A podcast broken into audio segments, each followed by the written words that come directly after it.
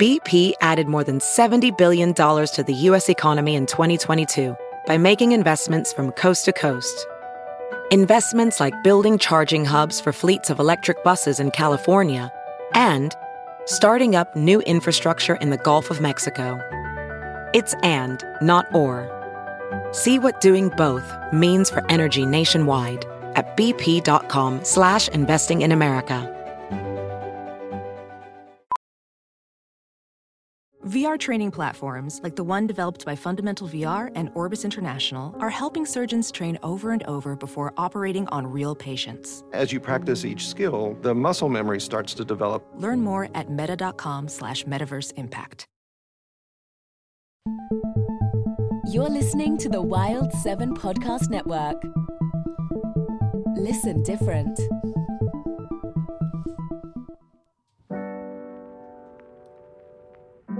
Welcome back to another episode of Simpin' After Dark, everybody. It's your girl, Ashley Mendoza, and today is a very special episode for many reasons that I am excited about. Um, first of all, let me just get it out of the way. It's the season closer finale. Taking a break after this. And also, I got a special guest, returning guest that I think usually the shows that feature Stephanie do pretty well. So, welcome back, Stephanie. Thank you. Thank you so much for coming through today. Of course. That's going to be a good one. Um, I think, I don't know if it was the first episode that I had you on that we talked about narcissists. Yes, I believe so. Yeah, so that was probably season 2 Mm-hmm. maybe. So it's been a long time, and there are a lot of new listeners now. So I kind of want to recap and touch base on a lot more topics that we really didn't get into because last time we just kind of like got into the basics. But today I want to talk about um, kind of like the long term effects of narcissistic abuse in relationships. And it can happen whether it's like you're raised by narcissists, like if your parents or you have a parent that's a narcissist, or a partner, or a friend, maybe, like whatever it may be. There are actually studies about the effects that it can have on your brain. Um, it's pretty interesting. And also, I'm excited because the song that we are going to get into today is by Jhené Aiko. It's her song Triggered Freestyle. It's a fucking bop, one of my favorite songs ever by her, which is actually a very triggering song. And like I feel like she knew that it was a triggering song because like then she went and released um the triggered protection protection mantra after.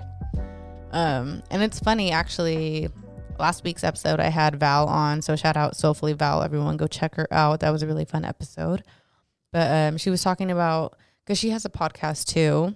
And she was talking about how she talks about kind of like using music as therapy, which I know like you might be familiar about with working um, as a therapist or Yeah, whatever. Um, and she was talking about how like she focuses on certain songs that can be therapeutic or certain types of music that can be therapeutic because just like there are songs that can be therapeutic, there is music that can actually be triggering Definitely. or bad for you. yeah. And I think it's also interesting to think about what you choose. So, are you choosing to put yourself in a situation um, that is going to be therapeutic for you, or are you putting yourself in a situation that is going to trigger you even more? And why are you choosing that? Yeah, it's maybe it could become like a pattern or like a whole thing about comfortability. I think is like something that I've read about or like whatever type of media I consume, like it's like TikTok or talking to you or mm-hmm. like reading or whatever it is, Twitter, like the whole like idea that sometimes you choose toxic partners because it's like what you're used to. Mm-hmm. So like if you grew up in a toxic environment, you can feel like certain people are like home to you, quote Exactly. unquote. You don't know any other cycle, and you have to feel comfortable in your cycle, and you don't know how to get out. So you're gonna choose a cycle that is comfortable to you and familiar, and you, it's gonna you play a similar role. If you were a similar role in your toxic family relationship that you have with your parents or siblings, then you're more likely to choose a similar relationship with your partner. Or there are some people that are like they have that insight and know I'm going to choose something different. I want I want to change that cycle, and so they will choose a partner that is different. But you have to have that insight to Yeah. do so. Do you think there's like something like specific or like anything that can maybe set those people apart? Like people that fall into like that trap versus people that do become more self aware in terms of like anything, like maybe education, you think? Like socioeconomic status or maybe certain things you go through. I it, it's interesting because um I have a family, even uh, my my mom, they came from a big family, and you see the difference in even her siblings. So it's like they have obviously the same socioeconomic economic status, they have the same upbringing. Yeah. it's just their personality traits and um their resiliency. So that's a whole different topic that maybe I could talk about another time. But um, there's different resiliency traits that make you more likely to be able to get out of it. Um, so there, you know, if you had a traumatic childhood, maybe there's both all siblings that had that same experience, but there's cer- certain traits about you that make you one person become the drug addict that stays in that same cycle that the Yeah. whole family did, and then there's others that are able to rise above and become successful and say, "Hey, I'm going to stand out, and I'm not going to keep repeating this cycle." It's just it varies. Yeah, that's so true. Kind of reminds me with like astrology when people like talk about like, oh well, if you're born same time, same day, same location, like why is this person not exactly the same as this person? And it's like, okay, well, because certain circumstances can play Yeah. into that. Like no one person's gonna be the same. You could be born in the same family, growing up the same bullshit trauma, but like maybe one of you makes it out, one of you turns out into a drug addict. It's sad, but and it's to, and it's kind of almost like the whole nature versus nurture argument, where it's not nature versus nurture; it's nature and nurture. And so it's nature of your natural um, genetics of what you have as an individual and your nurture. Then you can have different genetics than your sibling. And so that's why, even in the same environment, the nurture part, you're still going to be different. Damn, so true. So I guess for new listeners that don't know, Steph, do you want to give us a quick rundown on your background? Yes. So um, I am a, I guess, uh, associate marriage and family therapist. So that I kind of specialize in um, multicultural LGBT. That's my kind of specialty. But um, yeah, I I, ma- I have a master's in clinical psychology. Yeah, so she's a master. She knows what she's talking Master about. she comes through and blesses the podcast from time to time. So I'm so excited to have you back. And as always, I will link below other episodes that you have come through on. Um, let's go ahead and play a clip of Triggered by Jhené Aiko, which I can't remember if it dropped. I think it was 2019. Yeah, not last Pretty year, recent, but Yeah. maybe, yeah. but it's a good one. Go figure, you were the trigger. You brought me to an obstructive view when you knew the picture was bigger. Who am I kidding? Knew from the beginning. You'd ruin everything, you do it every time. You are my enemy, you are no friend of mine, motherfucker. Motherfucking right, you motherfucking right, I'm bitter. You motherfucking right, I'm triggered. You motherfucking right, I wanna fuck you right now. So good. It's so good. Yeah, so I just checked. It's 2019. It came out in May. I remember like when it came out and just like how instantly I was like sucked in. I was hooked. Like I needed to learn the fucking lyrics like mm-hmm. ASAP. And it's so good. Like she has such a good flow. Um so it's catchy as fuck. And I feel like with her like just watching her as an artist and knowing her history, like how she kind of like she has a, a daughter, and her baby daddy is like Omarion, his brother. Oh, okay. Yeah, so like I know they kind of had a toxic relationship, and like now she's with Big Sean, and just like her being in like the public eye, people kind of know like she got Big Sean's face tatted on her arm, and then she got it removed, but they're still together. Um, I don't want to assume anything because you know one day I think me and her could be besties. I don't want her to get mad at me for like talking about her relationship, but um, I don't know. It gives me very much toxic vibes, and I hope not. I mean, you know, it seems pretty obvious there's some back and forth. It's like, okay, why did you choose to get that and then why did you regret it or you felt the need to remove it even though you're still in the relationship something must have happened Yeah, like I think for sure it seems like they both have grown a lot. So like I want to, you know, assuming the best, I would say I think they may, like maybe grew and they're like that small percentage that like maybe made it out of that toxic cycle cuz it's not very likely. But um hopefully, I don't know cuz like they're still together. They're a cute couple. They're both very good looking. Yeah. I mean, who knows what goes on behind closed doors, but just like that whole idea is pretty wild. And she's a Pisces, which uh do with that what you will. oh, Steph, what are you for, I'm for a the Libra. audience? A Libra.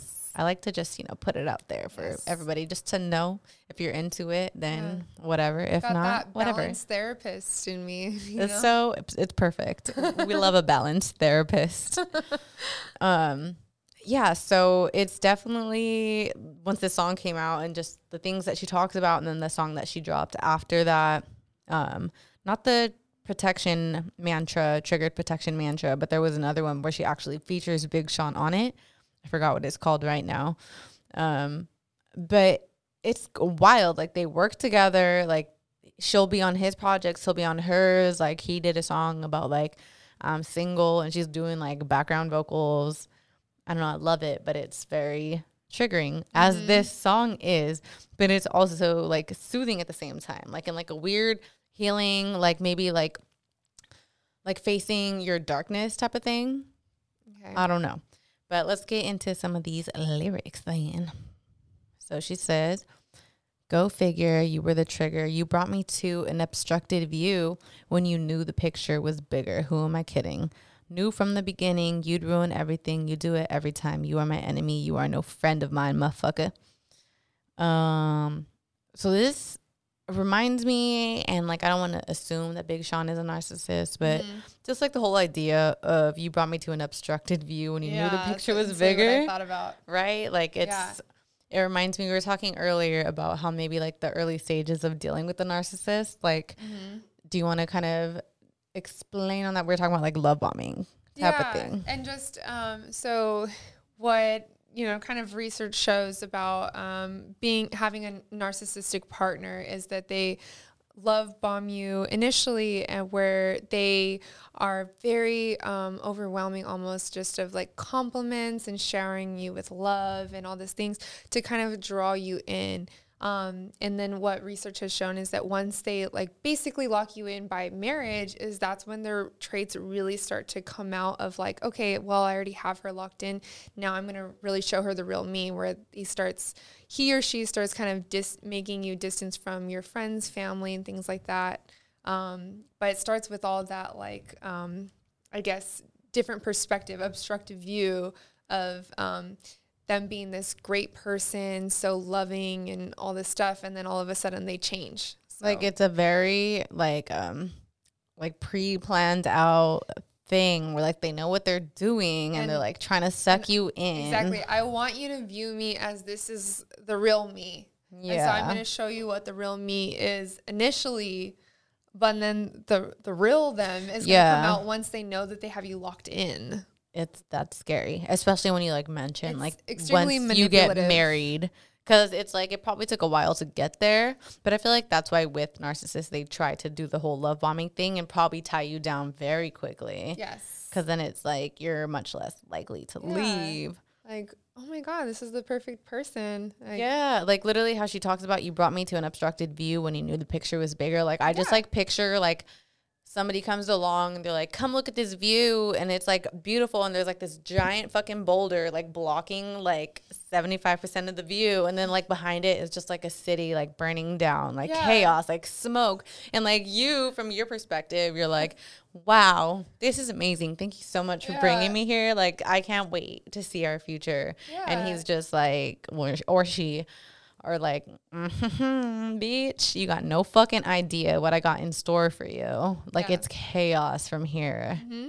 And um, there's actually a guy on TikTok that uh, we could bring up later. Uh, his, I think his like handles mental healness. Um, but he kind of just talks about that, and it's him. He's a like self-aware narcissist, and he, I guess, is doing everyone the favor of just like putting his shit on blast. He's married or whatever. But yeah, he just kind of like explains like the ways that like when he does these like little skits, it's just it's obvious how premeditated he, he is about it. Like he knows what he's doing. and he knows how the other person is Yeah. going to react and so that's what i think is i was talking to ashley about earlier is just it's interesting because it's almost um, what i would do with a um, client if we were doing role play and it's like you're going to say this so how do you expect them to react and he kind of does it with himself of like i'm saying this and this is how i expect them to react so it is premeditated in that he's almost showing you that he's saying this, and this is how I expect my partner to react. And He's, like, react three steps way. ahead, always. It's, it's super manipulative, and they know exactly how you're gonna react. And I don't know if he is um, that much insightful that he's realizing that hey, I'm showing you that this is how I'd respond to you being this way, and this is how I expect you to respond, and I expect to respond this way. And it's just like it's it's pretty interesting to me for him to be a self-aware person to to reveal himself. It's in that super way. interesting. Yeah, like he talks about like he goes to therapy and everything. But um we'll get into all that. And I guess if nobody knows what a narcissist is, like, do you know what's like a quick just like description A quick of like that? stereotypical would be um, well, so narcissistic personality disorder is um, on a spectrum. So it's on a spectrum of personality disorders. So I would say it's kind of in the middle. So there's also um, borderline personality disorder, narcissistic personality disorder, histrionic personality disorder, and then antisocial personality disorder. So it's all on a spectrum. Antisocial, um, if you haven't heard of it, that's more of the killer type. so people is that like the quote unquote sociopath so type thing? Yes. So sociopath isn't in the DSM, um, but that is more of a forensic diagnosis. So if you are antisocial, then you would probably be, if you were a killer and you were in prison, jail, then you would be more likely also diagnosed with sociopathic, um, you know, Okay. it's not personality disorder, but you'd be a sociopath. So it's almost like a branch off of that. Um, Is that like the most extreme like form? Yes. So um, antisocial, you are no empathy. Um, you were diagnosed with conduct disorder as a child. As a child, you probably killed animals. That's a first sign of probably having conduct disorder. then hell as an adult, so pretty much Dexter. He killed kids as a child, or kids. He killed animals as a child, and later as an adult, he killed people. It's extreme. Yeah. Narcissistic is like in the middle. Okay. Yeah. Ophthalmologist Dr. Strauss has seen firsthand how the metaverse is helping surgeons practice the procedures to treat cataracts. Cataracts are the primary cause of avoidable blindness. He works with a virtual reality training platform developed by Fundamental VR and Orbis International to help surgeons develop the muscle memory they need. The result? More confident, capable surgeons. And even more importantly, Patients who can see. explore more stories like Dr. Strauss's at meta.com slash metaverse impact. So yeah, so it's in the middle, and like we kind of covered a bunch of this in like the last episode that you were on when we talked about Mm-hmm. Yeah. that. Um, No empathy. It really was called self-centered. can't get enough. So if you guys want to like go get a preview of more information, like general information on that, listen to that because like for this episode, I want to focus on like the effects of narcissistic abuse. Yeah, and Yeah. like just kind of what that can look like. Yeah. And again, narcissism is very overused, I feel like, in today's society.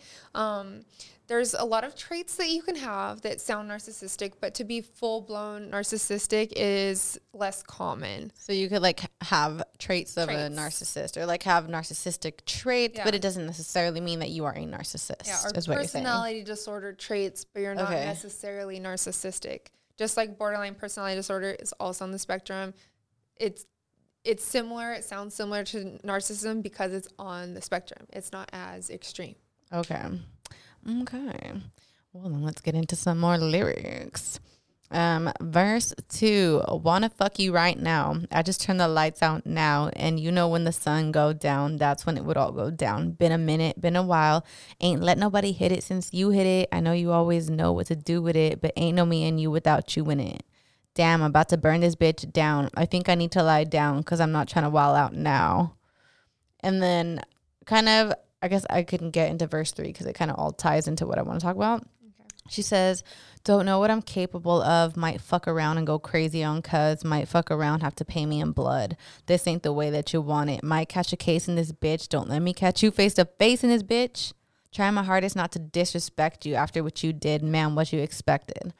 So this reminds me of something that I've been like seeing a lot of also on TikTok. And like the thing with TikTok is like there could be a lot of misinformation, but it's also like doing a really good job of spreading a lot of information mm-hmm. where like if you care enough and like do your whole due diligence, like, you know, double check everything, like you can learn a lot. Mm-hmm. So like what this reminds me of is like reactive abuse. I don't know if you like are familiar with that. I don't know if it's specifically dealing with narcissists. Um, but it's kind of the whole idea where they will I think it is like a narcissist thing, like where if you're like say I'm like I'm a narcissist and I'm kind of pushing you to that like point where you end up exploding on me and then you end up looking crazy and then I'm like, damn, like calm down. Like why are you acting so crazy? Like you need help.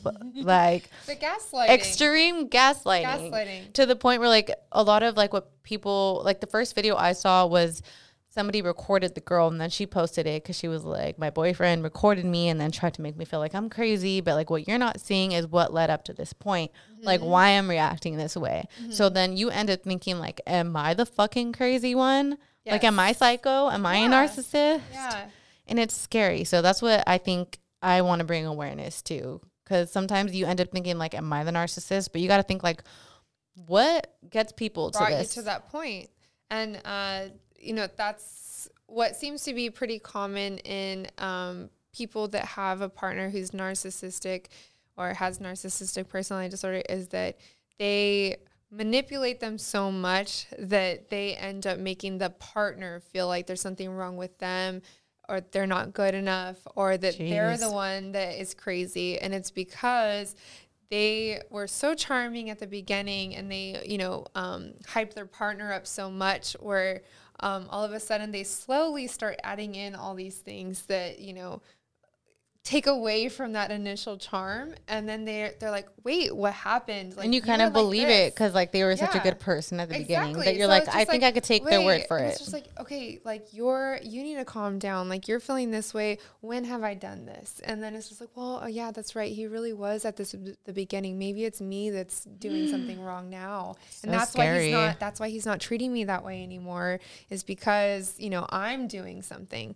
And then um, I also was reading something where, you know, they try to kind of almost get close to the people that you're close with so that they can confide in those people so that they get to them first. No, Ashley's been acting up kind of recently, and it's just like she's been kind of moody with me and kind of blowing up with me for these small little things that, like, I just did this and it really wasn't that much of a deal. And now she's like saying that I'm doing this and that. And then so now when Ashley vents to those people, it's like, they already planted the seeds where they already yeah, are like, "Mm, like, I don't know, bitch. What I he told me. she was doing this. I mean, Ugh, that's so scary. It's and like that's what like people don't talk enough about like narcissistic abuse because True like oh my god, you know, it's so fucked up. Like Yeah. they are plotting on your fucking it's life. extremely manipulative in any way to get them to have the full benefit of um, everyone around them.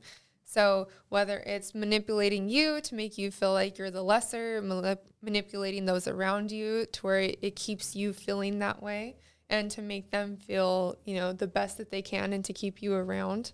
And yeah, because to they know if you figure it out, like you'll dip. and then to use the people around them to you know maximize you know what they can get out of you but once they can't get anything out of you you're worthless you're gone That's so scary. And actually, I guess um, that's kind of perfectly tying into that TikTok that I wanted to play okay by that guy. If you want to play it, Hey, can we talk about those uh, text messages I found on your phone from the other girl? How did you find them? What do you mean? How how did I find them? I, I went through your phone and I found the text messages from another woman. So you invaded my privacy, and now you're accusing me of cheating on you. Invaded your invaded your privacy? Like I found text messages from another woman on your phone. Again, if you wouldn't have invaded my privacy, we wouldn't be having this conversation now, would we? No, no, no, no. If you wouldn't have been texting her, we wouldn't be having this conversation. I've been texting her for a while because you're just a friend. Is you snooping that's the problem because you don't trust me. Don't trust you. I, I had it. I, my intuition kicked in, and I went to your phone because you don't trust me. I have not give you any reason not to trust me. This is like this ain't about me. Is it? It's about your. It's about your dad, ain't it? Don't don't bring my father into this. What does he have to do with anything? He didn't give you the love and trust that you deserved and needed, so you blaming me. What? No, not what? Your daddy issues are going to kill our relationship. That just makes me want to scream just listening to that. Like it's Horrible. so manipulative. Like holy shit. And it's like so that they it's they know all of your insecurities and they know where they can get at you when they need to so that when something comes up about them, they can bring something up to Quickly, like, to quickly deflect. gaslight you and be like Oh, it's because of this. Like your pers- your perspective is wrong on this because of what you've been through, and now you're gonna put it on me now. Literally, it's just like making you question yourself over and over, and it's so like easy to see how that can like make someone start to question their sanity Yeah. and like go into the whole like reactive abuse way, like start cussing and yelling because you're like feel like you're going crazy. Yeah. Oh my god, that's so scary. Yeah, and I know that you talked about where you were reading articles where it's um, has like a long term negative impact on your mental health and it just Mm-hmm. Kind of brain. yeah and it, so on your brain and so that reminds me of almost PTSD where it affects your amygdala and uh, that's your basically like alarm system in your brain where like um, that's where your adrenaline goes that's where um, you're alerted that something's wrong. So when you're constantly being gaslighted and feeling like that you're not good enough, something's wrong, or that you need to be, a lot of people say that having a narcissistic partner is like walking on eggshells. Um, Yeah. And so when you're walking on eggshells, that means you're hyper vigilant. You're constantly You're just like needing to- always like on like high anxiety mode. yeah, and that's what someone with PTSD has is just Ooh. they're not able to really be present because they're constantly worried about what's going to happen around them if they make the wrong mistake or if something goes wrong around them. And so having a manipulative narcissistic partner, that's what it's like because if you do something wrong, then they flip.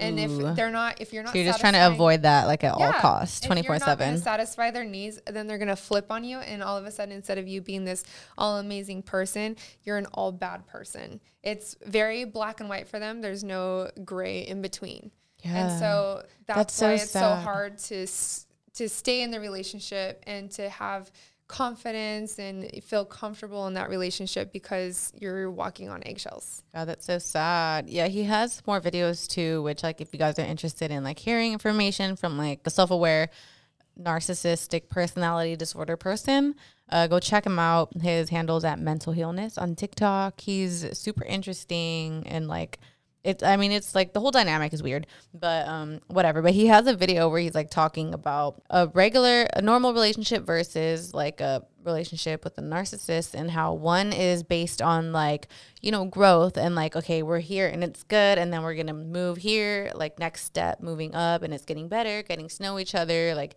next level and then blah blah blah whereas like in a relationship with somebody with narcissistic personality disorder, it's all based on potential. So that's why they like love bomb you in the beginning. And then you're left chasing that same feeling for the rest of the relationship and always like excusing their behaviors for like, oh, well, no, he used to be good or like blah, blah, blah. Or like in the same way we're talking about like walking on eggshells where it's like, well, I know they can be good. And it reminds me of like um, people that were raised by like narcissists, how they their memory was fucked up. They don't remember their childhood because like when you're on high alert like that all the time, it's like PTSD. You like you don't remember shit. decline. You have a Yeah, and it's kind of like a ability to be present. And so, how are you going to remember? it's like anything? a defense mechanism in a way where it's like you can't like deal like your brain can't deal with like being on high alert like that all the time. So it's like starts like mashing up other parts of your memory. Yeah, yeah. You're not And functioning right. kids with trauma. That's why they can't concentrate in school, and they do bad in school. And no one, no one really understands it as teachers because they don't know what's going on. It's like this kid is a bad kid. They're not understanding. Well, they're freaking going through trauma at home probably because they have like a bad parent. So sad. And it could be a narcissistic parent. And so they're constantly And you know, when they do good, they do good. They're they're nice to them because well, guess what? Their child represents a good part of them. My child is doing good. I'm doing good because Damn. I'm a good parent. But then once that kid, Yeah, it's not actually because you're happy for them. It's because it's reflecting good on you. Exactly. But once they do bad or they're not like you're not able to brag about your child, then it's just like, hmm. Like you're and then Damn. it's very critical of that child. So then that child is more likely to become like a narcissist or have borderline personality disorder as well because they had this extremely critical parent where it's like you either have to be all good or else don't even come near me. Like you're not representing me well. So now like you're a bad kid.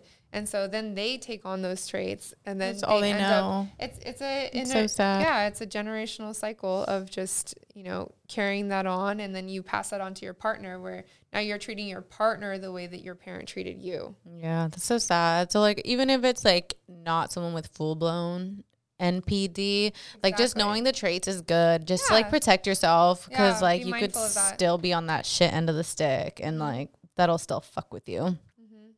Um so pretty much closing out the song, she talks about um verse 4 trying to let the time fly, trying to let the time go by, trying to let the time heal all, trying to let the time kill all our memories all you meant to me, all that history, all that's history.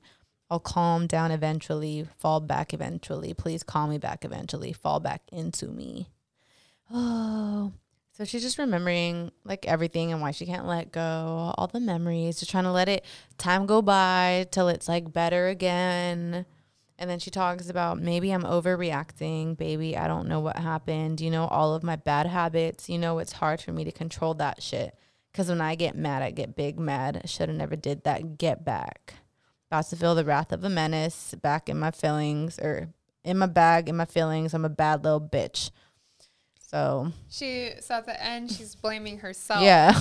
Well, you know how I get, and I'm sorry. yes. And it's like, well, what did you do to get that way? For real. But that's what that's what someone with you know narcissistic personality would do is just where it becomes like, oh, I'm gonna reflect on myself. Well, you know what? I shouldn't have done this either. So you're right. Yeah, and like that's like the whole thing where people talk about like people that are like on a path of like healing and blah blah blah. Like as a healer, you attract like shitty partners. And like uh, I I get that to like a degree, but then also people talk about like well maybe you're just attracting these people cuz you have no boundaries. Yes, and boundaries are an extremely important thing um, to have. And I, I know I've talked about this before in previous episodes. People with NPD, uh, they don't, they push your boundaries. Um, and uh, any kind of, basically any kind of personality disorder, they they have really difficult time with um, keeping boundaries and understanding that other people have boundaries. And so when someone with NPD is trying to get their way, they don't care about your boundaries and they're going to keep pushing it. And so you as a partner or whatever, you have to be firm on those boundaries because once you give in, they know that they can keep pushing your boundaries for any other reason. And so you say no, but you ended up giving in. Okay, well now I know that like even though they weren't happy with this, I'm just going to keep pushing and I'll eventually get my way. Damn. That's crazy. Boundaries are the most So important like a- thing for any relationship. Work, friendship, 100%, 100%. anything. And I you have to be agree. so firm and know your boundaries. That's Yeah, like it's like bottom literally, line of what I could tell you. no one's gonna take you serious until Mm-hmm. like you have that boundary and you actually like uphold it. So I guess like specifically like dealing with people with narcissism is that's gonna be like your biggest like defense mechanism. And for you to recognize, you know, as a sign of maybe they have something going on because if they're not respecting your boundaries, why? What's going on behind that? Should I even be Mm. That's so around this person if they're not able to recognize that this is my boundary? It's nothing against them, but this is my boundary, and I don't. I'm not comfortable with this. That reminds this is where I me. draw the line. Uh, so Alexa posted on her story today. It was a TikTok, and it was talking about uh, this girl, and she's like, um, people that set a boundary with you are just trying to continue like a healthy relationship with you. They're not trying to hurt you. Yes. And that's the part where I think that'll help you with like somebody with narcissistic personality disorder or just in general like if you have like um anxious attachment style I know I talked about last week also. Sometimes you take boundaries as like an attack or like it makes you freak out and you're like, "Oh no, they don't fucking like me." Like they're going to leave me or whatever. Or like with a narcissist, they're like to freak the fuck out. But like if they can't respect that, then like that should be a big bright red flag. Exactly. Because if they're gonna, um, you know, uh, switch, I guess, or like flip, like where it's like you're all good, now you're all bad. That's a sign to you that maybe you shouldn't be around that person if they can't respect your boundaries because that's a sign that they're going to keep pushing. Why do you want to be around somebody that is constantly stressing you out because like you're not feeling comfortable setting a boundary? Well, they're going to get mad if I say that I'm not happy with this or they're going to get mad if I say like that wasn't cool or whatever. Why do you want to be around someone like that? Yeah, I think that's, like, something where that I've read. Need to Yeah. where it's like if every time like you bring up how you feel, like you're scared, like that's you're walking on eggshells. Like if you're scared to even bring up something, bring up a boundary or bring up an issue that upset you or talk about your feelings. Yeah. If you're scared to bring that up because it just turns Yeah. into like a whole thing every time, that's not healthy. And um, also with um, this guy, Mental illness. Mental I- illness. I, don't know his name. yeah. Um, but I watched one of his TikToks where he was talking again. It was that point of view where he's showing both sides of like, well, you know, this person just needs you know me to help him out, and I need to like just like help him heal, and then we'll be good in our relationship after like I give my all to him. And he also showed his side where it was, well, if you know you're putting your all into me, then you lose yourself. And that was like, oh, Damn. that totally makes sense. And that's a perfect way to word it. Because once you put yourself in that person to try to make them, you know, heal and be a better person, then where are you? Mm. and where did you go? And, so you know, and then once they reject you, then you lost yourself. You don't even know who you are anymore. So mm. how is that worth it for you? That's so sad. So once they keep crossing those boundaries, where are you anymore? Because your boundary, you don't have any. So then who Just running you? over your fucking mushed up body. Exactly. Dang. Something to think about. okay, so that brings me to um, my friend Ivan actually sent me an article that I really wanted to talk about. I sent it to you earlier. Really sent it to me about a week ago. So it is titled Woman to Run 285 Miles in a Wedding Dress to Raise Awareness for Narcissistic Domestic Abuse Abuse by Joel Goldstein. Um yeah, it's very interesting. So the like main person that the article's talking about, her name is Vanessa Reiser. Reiser. You guys can go Google the article. I'll link it too once I post. Um, so it says she's a survivor of narcissistic domestic abuse, which is a form of domestic abuse by a narcissist. Right? So she is setting out to raise awareness for narcissistic domestic abuse by running a nearly 300 mile journey across New York, and she'll be doing it all in a wedding dress. So she's starting May um, 17th, which is, I think this episode drops on the 18th or 19th. So she she's running right now, you guys. she's running to, through New York In a wedding dress. crazy. Um, not crazy, like good for you, Yeah. but wild, you know? And then she's set to finish on May 29th in Manhattan. So it's um, in Oswego, New York to Manhattan. That's 285 miles. That's insane. She's about to run 23 miles each day, close to 23 miles each day all to raise awareness and i salute her. This is amazing because i mm-hmm. don't think it's talked about enough. Like i think people kind of know about like the disorder but like the effects that it has on the people that they freaking go like ram through mm-hmm. Oh my god like they are not talked about enough and i want to protect everybody and i just want everyone to know so you don't have to ever put up with this. Like at least if you're aware you can know or if you know somebody going through it, you can talk to them because like Yeah. it's really fucked up. Like it's not no game. Like it has real effects on your fucking brain, bro. Yeah, and it's it doesn't have to be physical abuse. This is mental abuse, and that's why I don't think it is talked about enough because you start to question it. Well, they're not physically abusing me, like so maybe you know, and you just start making up all these excuses. It's a lot your head. easier to like rationalize mental abuse versus physical abuse. especially again when they were so charming and so you know amazing at the beginning that it's just like wait is this happening to me? So this woman i believe what i read is that she was also part of some kind of domestic abuse um, um, organization Yeah, something like that. and so um, he tried to get her even out of that. Mm-hmm. And so, sh- you know, there it doesn't matter where you're from. It, you know, there's also I've um, watched a TED talk on a woman who was a lawyer, a very successful woman. this lady's a therapist. Exactly, a therapist. And so it's just it could happen to anyone, but when you're in the moment, you don't see it as other people can see it or you don't look at all the signs because you're in it and you have love for that person and you you see the good in them where you're not really observing it from an outside perspective.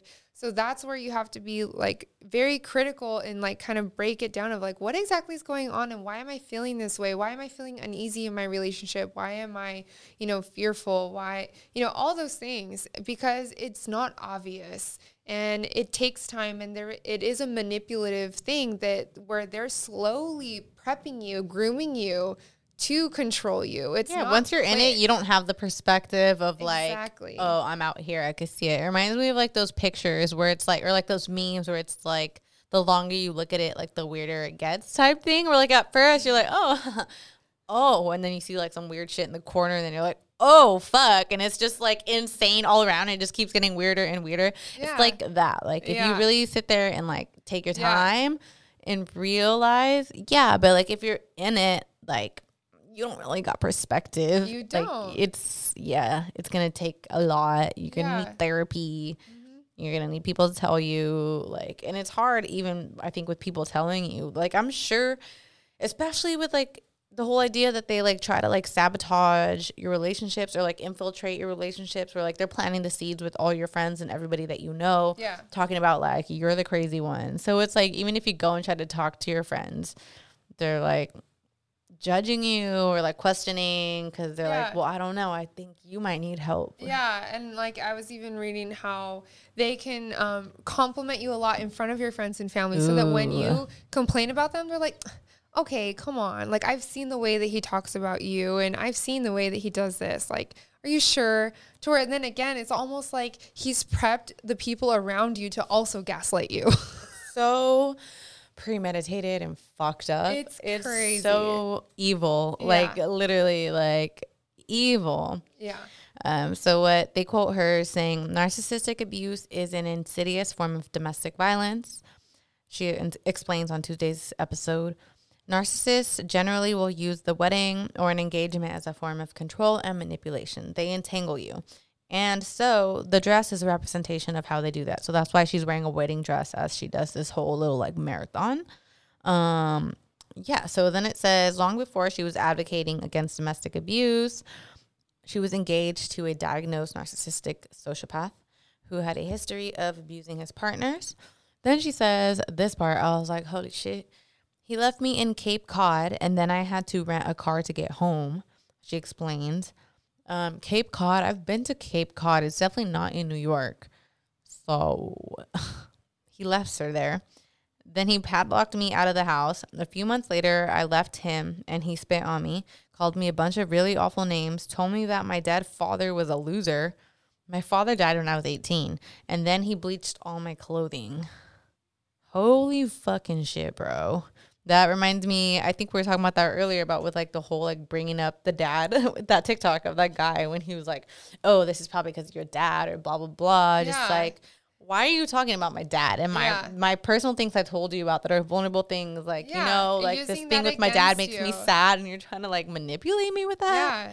It's so literally Yeah. she You're said insidious. this way, and you're at, you you're like making it as if I'm your dad, but I'm not your dad. So why are you treating me like I, you know your dad treated you? So And he's like hitting a place so close to home that it does make you kind of question it because Yeah. you're like, I mean, you're right. You're saying something very personal. Like, Yeah. I'm a self aware person, so like yeah, I'm gonna think about it. But really, it's just like really fucked up. Like uh, the word that she used, insidious, is like the most perfect word for it. yes. Oh my god. So then she says her ex fiance. She claimed her ex fiance even attempted to get her kicked off the board of the domestic violence center by claiming she was abusing him. So then he tried to flip the script and like sabotage her whole life when she left him. And at some point in the article, it, yeah, it says like, yeah, she's a therapist, but you know, like it's not easy for anyone to know, even if you are a therapist. And, And once she realized, she left immediately. That's what she said. Yeah. And again, though, it's going after people that are nurturing and trying to help She's others. Obviously, a therapist is a nurturing person Mm. that's trying to help others. So it's like, oh, I'm going to go after this person that's vulnerable, that's willing to, like, you know, like Yeah. be manipulated in that way. Someone And- that's understanding. yeah, understanding to us like, oh, this person's so sweet, this person, whatever. And, you know, anyone can be manipulated, even someone that is aware of what Yeah. a narcissist is.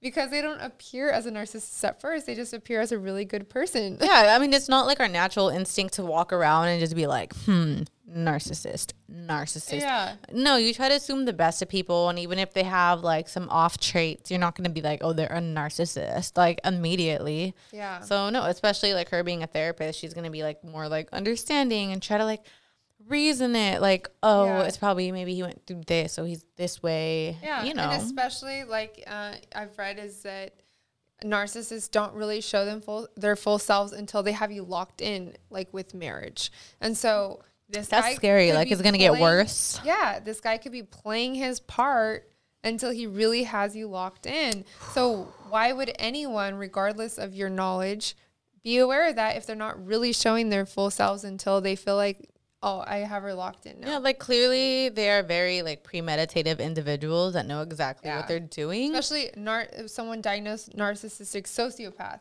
that's very Oh my god. very you know dangerous combination praying for her Yeah. freaking healing. yeah That's insane. Um, she talks about how she knew something wasn't right, but she couldn't put like her finger on it exactly. Yeah. And it wasn't until she had withdrawn from many of her favorite activities due to her partner's demands that she had a wake up call and realized he was a narcissistic domestic abuser.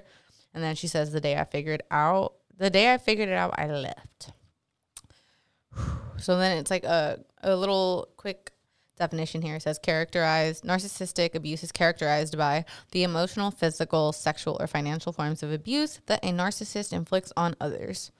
Not all abuse is physical, and many survivors often feel angry, confused, alone, and as if you're the crazy one. Mm-hmm. Pretty insane. Just like the fact that she's like a therapist just like blew my mind. I'm like, damn, even like a therapist, like it would go over their head. Like nobody's safe out here. literally and that's what i even learned in school is that it does not matter your education. It does not matter your background. Anyone Yeah. can be fooled by a domestic abuser whether they have narcissistic whatever. But a domestic abuser is extremely manipulative and they have those you know everything planned way ahead. And they're really like prepping it to make it work out in their favor. And so that's why you have to be so careful. And don't question yourself. It, speak up to your friends and family when you feel like something is off and you feel like, why do I keep feeling like I'm the wrong one, but I'm scared to say something? Speak up to somebody and be willing to listen to what they have to say because if you're not and you get really defensive, then people are like, oh, okay, like I'm not going to say anything to her. Yeah. And then you're going to be the one that is stuck in that scary relationship. And then you're going to be the one that's fearful of what's going to happen in your relationship. Ooh. Speak up. yeah, definitely speak up. Um, just spread awareness. Like I love that Ivan sent me this article so that I could talk about it, so I could like spread awareness. Yeah. Um, how do you, what do you think, like, would happen? Like, do you think it's beneficial or not beneficial if somebody thinks that they may be dealing with a narcissist and they came to their partner, like to the person that they think is a narcissist about it to try to talk about it? Do you think that would be helpful or do you think they would? It like- depends. And uh, I mean, I know that that's a common. Yeah, I mean, for sure, yeah. But it depends. So, say, like, for this person, narcissistic sociopath. Okay, in most domestic violence, um, abuse kind of situations, um, you have to be very careful because it keeps escalating and eventually you can risk your life. They will try to kill you. And it happens many times where they threaten to try to kill you. I have a gun in my room. So Oh, hell they, no. they- What it gets fuck? extreme. If you don't get away from that, they will threaten you to eventually kill you. Is And it like an ego thing? and it's like yeah, and Trying to leave them and they're like, mm yeah, but it's it's also real. And so uh, people that don't get away a lot of I can't remember the the statistic or percentage, but it is a pretty high percentage of those that don't um, leave their domestic abusers that they can die. They can die. like your life is in danger. So you have to know when to leave and have to know when to be strong enough to speak up and do something about it. And so I'm not saying narcissistic uh, specifically, but approaching it if they are very abusive in that way, it may not always work. But that's why again, have a good other social support Mm-hmm. and really turn to them to get their perspective on what's going on if you really feel like you are being gaslighted and that like something's off. And so maybe approach them, but if it's really if it's not working out when you approach them and you see that it again you're on eggshells when you approach, why are you in the relationship? Like that's probably already an issue. Like you should be able to go up to your partner and just be like, maybe you're a narcissist. Like if they're not a narcissist, they're just gonna laugh it off Yeah. or like talk about it with you. and be able to actually communicate. Yeah, But- or be like, why do you think that? but and then again it so another important thing is to reflect why are you with this person then if you're feeling this way what other patterns in your past uh, is there a family member a mom or a dad that was also like them and so this is what's comfortable for you but why are you putting yourself in this situation again when you know that that hurt you as a child and how can you grow from this? And how if your partner's not willing to grow and be like oh my god i'm so sorry. I didn't realize i've been making you feel this way. I'm so sorry that i didn't realize that i was repeating the same patterns as your mm-hmm. family member. If they have no empathy for you and they're not realizing that that's a problem okay then. They have no empathy empathy. They're a narcissist or whatever and they're not going to change Yeah. so why are you staying in that relationship That's like the number one sign right there, lack of empathy. yes. Yeah. Um, so what do you have can you think of any examples of uh, like a narcissistic parent? Like how you would like maybe reflect back and think like, damn, like maybe I did grow up with like a narcissist so, parent. Yeah. So, um, if a parent, um, maybe they really wanted you to be the star football player or the star scholar to really be successful in those kinds of things. And so it's just like they are only using you to brag. So my child is the quarterback, and they So have like a dance really- mom. Yes, or like a dance mom. Exactly. The show was Um, insane, or bro. My child, you know, won this for you know this, and they're going to UCLA, they're going to Harvard, and they're bragging about you. But then maybe like you realize, you know what, mom, I don't know if I want to do that. It's just like, are you sure? Like you know, blah blah, and they start like really getting Ooh. angry with you because, well, if you didn't do that, then what would you do, and how would that reflect on me as a parent? Dang. And so I feel like are my parents narcissists? I'm just kidding. I just feel like too many people could relate to this. Okay, right? One though, you have to realize that your parents are immigrants, right? Yes, that's true. so that's another thing that you have to think about, and that I have to think about as a therapist is there are diagnoses that mostly come from older white men. And so when you have to think about the diagnoses, you also have to think about where they came from in cultural perspective. So as an immigrant, Important. you want your child to be successful because you put a lot of effort in bringing them this success. So true. So It's gonna vary. That. Consider yeah. that. You know, Yeah, so that varies based on your cultural varies. background or whatnot. Because I feel like definitely like for me, I'm like, can't isn't everyone's parents like this? But yeah, that definitely makes sense. Yeah. But yeah, I just think just like yeah, the idea of like if your parents are like more concerned with like how it's How gonna it reflect on on them, them. versus your happiness. Yeah. And another, just also being very critical, like um, another example would be that they want you to look perfect because you know well what if i had a like a fat kid or something where they're Oh, super judgmental which I feel is also a very cultural thing." are you sure that you're gonna eat that like you know I've just been noticing that and just being very like, you know, super critical about what you're doing, but not really concerned about your happiness, but just like, how is that going to reflect on me? Mm. And then, so then they start taking that, really internalizing that, and then they start internalizing that in their partner later. And I honestly, even though like I don't think neither of my parents are narcissistic. Yeah, me like either, that, mom. I know you um, listen. I'm and- just kidding. I love you. yeah, but you know, sometimes I have my parents are like that too, where they're a little critical, where it makes me internalize, and then I have realized that sometimes in my relationships, I also do that where I'm really critical, and then I'm just like, oh no, like I need to cut that out, and even though like I want to say something, I can relate to that 100% that has nothing too. to do with if whatever makes them happy and that's just something to do with my insecurities and my um, perfectionistic kind of thing. And i don't need to be putting that on my partner and making them feel insecure. I was happy with them from when they weren't doing this. I can't be judging them and putting this on them. Mm, I feel that. so check yourself. We all do it it's common but you don't need to make your partner feel worse when you were accepting of them before And I think a lot of it, like talking about how like parents too, like seeing like getting used to that from like your parents did that to you. So maybe you kind of internalize that as like that's a way to show love. Yeah. So you're like, well, my parents love me, right? They're my parents and they were very highly critical of me.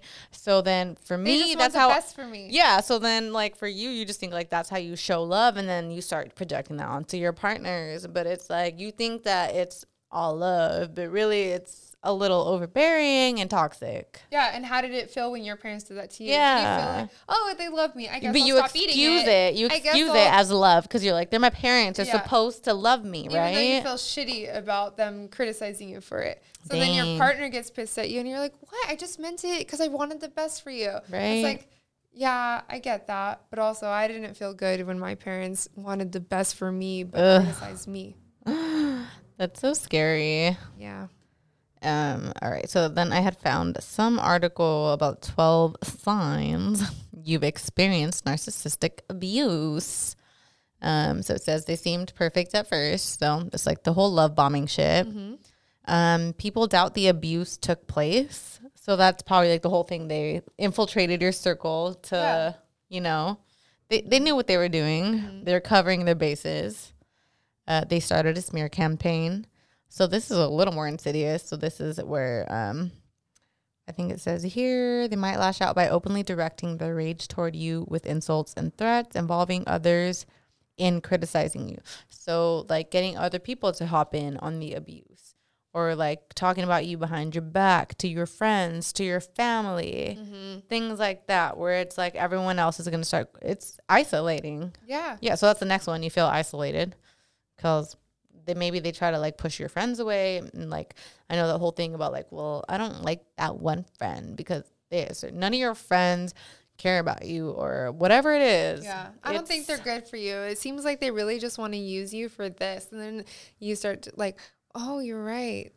Why have I been friends with that person? Like, it does seem like they only use me for this. Yeah, they make you start questioning like your whole fucking life. Like, what the hell? Mm-hmm. You freeze up. So, um, walking on eggshells. Yep. you have trouble making decisions, which I think this um, ties into like one of the brain things because it talks about um, having very little self esteem and confidence. Mm-hmm. So, what was like that one brain?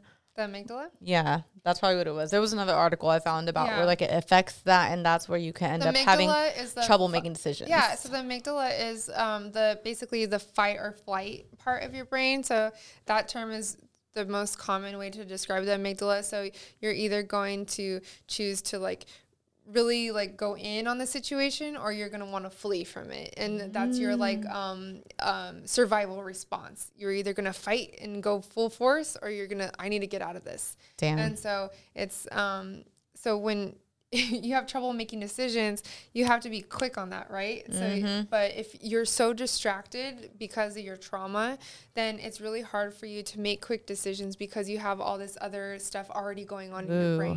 So you're already cognitively um, like consumed where you can't make decisions because you're so fearful what yeah, that's I saw something where it's like it relies on that part of your brain being like clear, Yeah. like to be at, like at its full effect of being Yeah. able to like you Yeah, know but you have process all shit. these distractions. So again, going back to like kids learning when they already have trauma as a kid. that's so They're not able to because guess what? They already have all this other shit going on. Where how am I supposed to focus on this one thing that is irrelevant when I am so fearful of like real life trauma in my life? That is so sad. I want to hug all the I little know, babies and like all the mean ass teachers out there. Like, call me so I could fucking beat your ass, bitch. Like, educate yourself. Yeah. How dare you? Like, people are so mean to like little kids sometimes. And it's I like, you have no fucking idea what the fuck they're going through at home. Yeah. Like, I'll fucking kill you, bitch. it, but right? Like, so many. That's a whole nother motherfucking I know, I know. thing. So there's actually like a little thing on this whole you have trouble making decisions, like a more of like a subtle thing. Okay. Um, where they'll be like, mm, "Honey, you're so dumb. How would you manage without my help?" like more subtle, like Yeah. nice ways. Which reminds me, I don't think we have got into it, and like we don't have to get super into it, but like basically the overt versus covert narcissist. So there's like the overt narcissist. That's like the out there one, right? Yeah, so like the grandiose beliefs, like again, I am so sorry for the Trump supporters, but he is a narcissist in my opinion. we all Um, know it. But he has those grandiose thoughts where even though he has these experts around him, he still feels like he needs to project his beliefs and that his beliefs are right, even though he's not the expert in that, you know, topic. Um, so he, I would say that he, he's like a good example of that. Yeah, for sure. Like it's more of like And they're so openly putting you down. It's very overt. not trying to hide it. Not trying to hide it at all. I am the expert. I'm confident. I'm this. I'm that, and it's very obvious. Yes. he just thinks he's the best person in the world. Or covert would be more like um, subtle. Um, Well, yeah, literally how covert would be like, honey, you're so dumb. How would you manage without my help? Where Yeah. versus like the overt narcissist would be like, you're such a fucking dumb bitch. Yeah, and like how we kind of talked about earlier was just um, covert would maybe be more of like the caretaker, where it's like I'm gonna do all these favors for you, and um, it's like I'm gonna do all this for you because you probably can't do it for yourself, right? And so it's like I'm taking care of you, I'm doing all this for you, and like where would you be without me? But it's very that reminds me of kind of like the direct. parent thing. Yeah, yeah. Where they're like, I raised you, so you have to believe me when I say this is best for you. I know what's best for you. I take care of you. I put a roof over your head. yeah. So you so need where to does trust that leave me. you in your confidence to be able to do anything on your own? So then suddenly you rely on that person. Ooh. And you're gonna when you look for a partner, you're gonna rely on someone very dominant because you have grown up to that's home. believe that you're not capable of doing things on your own. Ooh, that's so fucking sad, bro. Mm. Uh, next one, you always feel like you've done something wrong. So, yeah. It says abusive partners typically find ways to cast blame on you instead, um, for even like if they have negative actions or whatever. They might accomplish this through deceit, often by insisting they said something you have no recollection of. So, gaslighting. Mm-hmm. Getting so angry, you end up soothing them by apologizing and agreeing you were wrong. More gaslighting. Yeah. Mm, bro, this is too much. Like we both had a part in this. I mean, I you I got so mad, but I mean, you made me that way because you did this. So, I mean, we're both wrong here. Oh hell no. That is so toxic. It is. Oh yeah. So I mean, I guess I'm trying to think of like more examples, like for people listening for that. Um definitely mentalhealness, follow him. Like he posts shit all about Yeah. that just because like I wish I could be just like very like with the well, examples. even with the with the thing that you know with the TikTok that we showed. Oh, was, yeah. um, going into the phone where it was just like, okay, well, why did he go into my phone? perfect example. You know, it, what was the purpose of that? You invaded my privacy. You don't trust You- me? You don't trust me. I've been talking to her for how long? And now all of a sudden, because you go into my phone, you don't think that it's, you know, you don't trust me with our relationship. We're just friends. Yeah, we're like in reality, he fucked up. He crossed a boundary. He But basically so cheated. insecure that you went through my phone. so Twisted where's it. that coming from? okay, I get it. Maybe I shouldn't shouldn't be texting as much, but like, why are you so controlling where you think you need to go through my phone? Oh my god. Yes. So no, like I think my biggest thing is like I always see all the time when people are like, "Oh, like I heard this, this, this," and it's like the other person's like, "Who told you that though?" But who told you that? Who like they're more interested in finding out who told you versus addressing the fucking problem? Red flag. They're trying to fucking spin it. Like who fucking cares who told me? I found, I heard you were fucking macking on some bitch. So, yes or no? Did that happen? And they're just worried about who told you. Because then they're probably going to try to discredit that person. And again, it's that um, black or white. So when that person no longer serves them, okay, then they're gonna start talking all this shit on that person. Do you know what how they are? They are just saying that because the, you know they did this and this, and I know about that. So now they're you know, and then they'll Yeah. start Or like if it was like your guy friend that told you, they'll be like, it's just because he wants you and he wishes that he could have you. Yeah. And did you know that he did this and this and this? And then they start putting that person down because It's circular they can conversations. never, they can never be lower than who's around them. So they have to always be above. And then once that person criticizes them or calls them out on something, then they're going to say, well, and then to make themselves again get back to being higher up. Yeah, it reminds me. There's another thing that I kept like coming across on TikTok about circular conversations, usually with narcissists, where it's like, mm, I found you were texting this girl, blah blah blah, or like I heard blah blah blah, and they're like, who told you? And you're like, you tell them. Like, really, you're gonna believe what they have to say? Like, well, did you know that they did this? Completely unrelated. Nothing to do with it, but now you're talking about that. And then you're like, wait, why are we talking about this? And then you start feeling like you're crazy because you're like, there's no way you're like this fucking stupid. Like you are fucking playing with me. Like stop. So it's like turns into this whole thing, and that turns into the whole reactive abuse thing. Mm-hmm. Ooh, man, watch out for that shit. So then this talks about unexplained physical symptoms as another thing. Appetite changes, upset stomach or nausea, stomach pain, and other gastrointestinal distress, muscle aches and pains, insomnia, fatigue. So this is called um, in my field, it'd be somatic symptoms. And so somatic symptoms can come out of um, stress, anxiety, depression.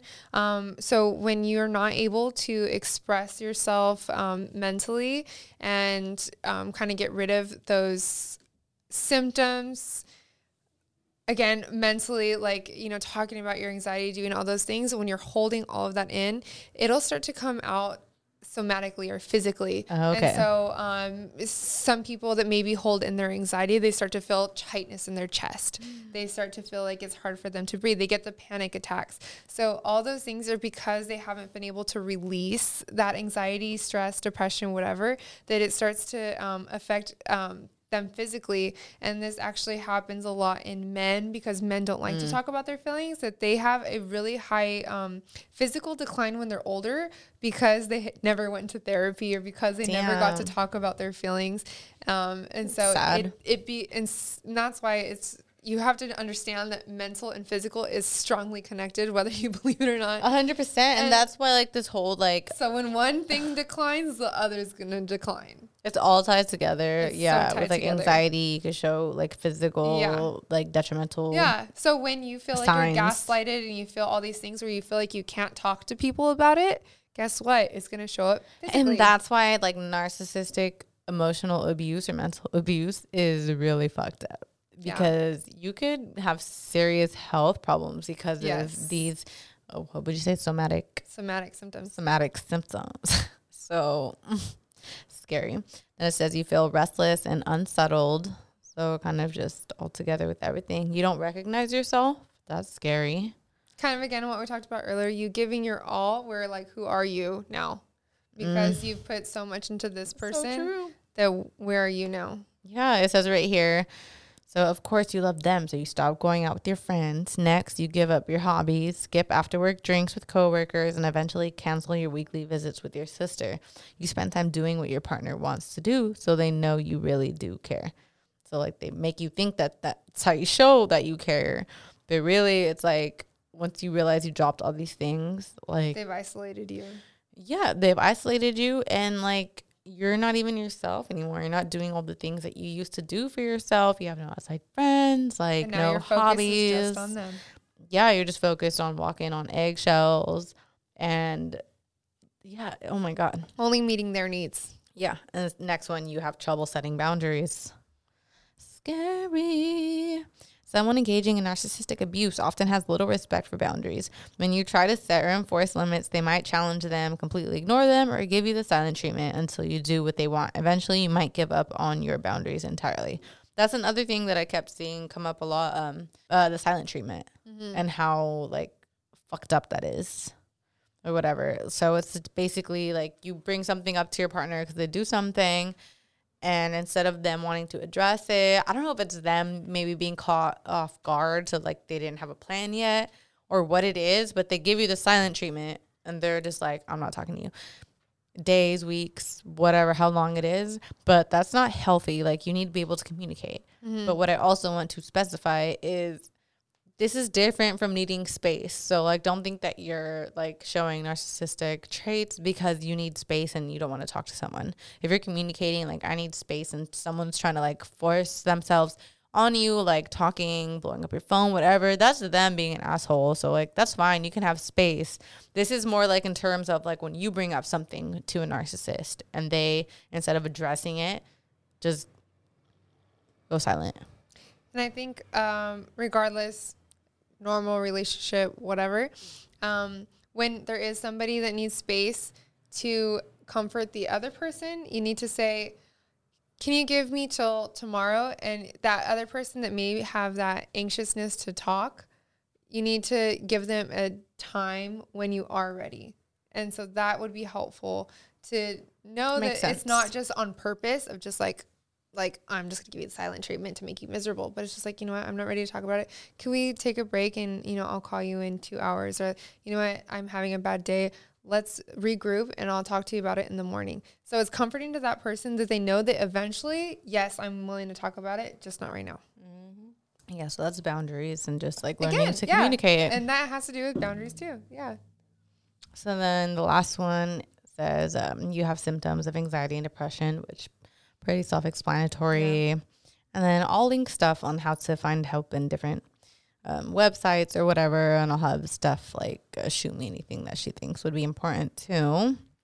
Um, we are running good on time here, so I do want to bring up a tweet that kind of um, ties into everything. It's by at Angel Numbers with a Z. Said, I'm a strong believer in not telling men how another man has done you dirty. Men have this weird ego thing where they're like, if another man didn't treat her right, why should I? They think you don't like them as much if you don't let things slide in the same way for them. Ooh, when I read that, I was like, damn, I never thought about that. I saw that, and I also saw a girl respond um, where she said, instead of saying how they did me wrong, I tell my partner how good they were in bed and how like amazing they treated me because it hurts a man's ego even more. They wanna top feel like it. They want to top it. Oh was like, my God. That's kind of toxic, but That's so smart though, because like it's really like not, like I it's annoying. Like definitely like if like my man was talking about like mm, my ex, she treated me so well, like blah blah blah. I'd be like, yo, like what the Like, fuck are you treat you telling me? but I don't want to fucking hear this. Yeah, so it's a little manipulative. But For like sure. in terms of like if you're dealing with someone that you know is like this, definitely do that versus. Like spilling how you've been hurt before, because this totally makes sense. it's giving like, them a blueprint of how to make what you're willing to deal what with. you're willing to deal with and that like how to really get to you. So it's just like, oh, like you stayed around even telling them your did all buttons. that. And it's just like, okay. So if they're really trying to like reel you in, then they know how to do it. Oh my god, it's so toxic. Yeah. And I kind of agree with that. Like I don't know. Hundred percent.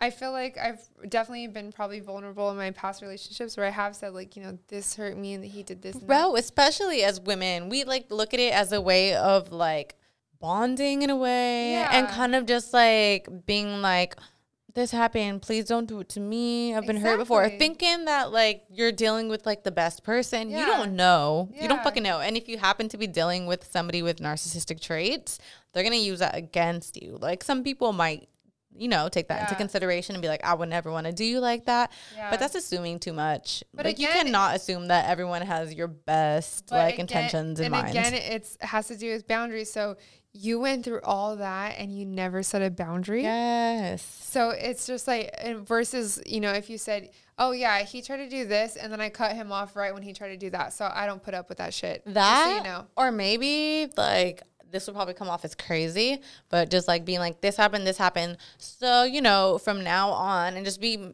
very upfront and clear. Like, so now like I'm not dealing with this. Like I'm just letting you know. Like if you want to fuck with me, I'm not dealing with this. And like they might still try to test you, but like that's why you can't go back on your boundaries. Exactly. Once you set your boundaries, you have to follow through, regardless of who it is. You Mm. have to follow through. Once you say that that's your boundary, if they see that you said that this was your boundary, but then, oh, you say it, but look at you did this and you let me do this to you. Okay, you don't have any boundaries. I can cross it anytime I want. And so once you said it, keep it because they'll know that you are able to be manipulated and pushed to where they can cross it.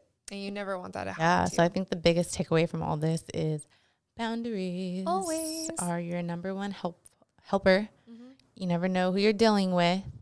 Um, if it's somebody that is evil, they're not gonna like boundaries. They're gonna react a very hostile like.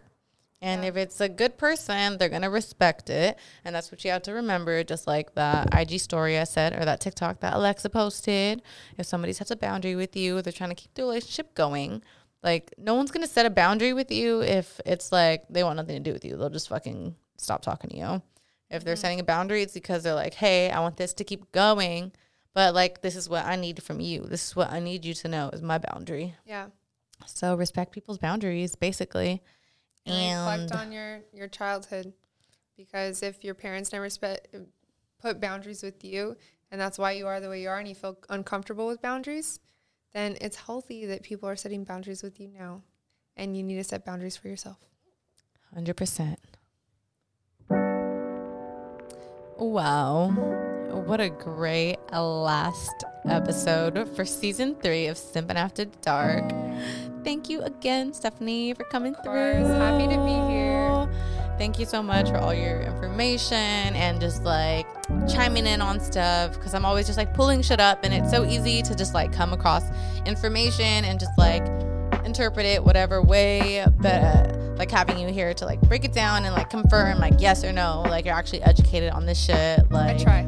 yeah. like TikTok is informative or like Twitter, internet in general, the fucking Yeah. internet. Like there could be so much bullshit out there. Definitely. Always like do like your research, your own research to confirm or deny shit or look further into it. Mm-hmm. Find books by like credible sources, all that.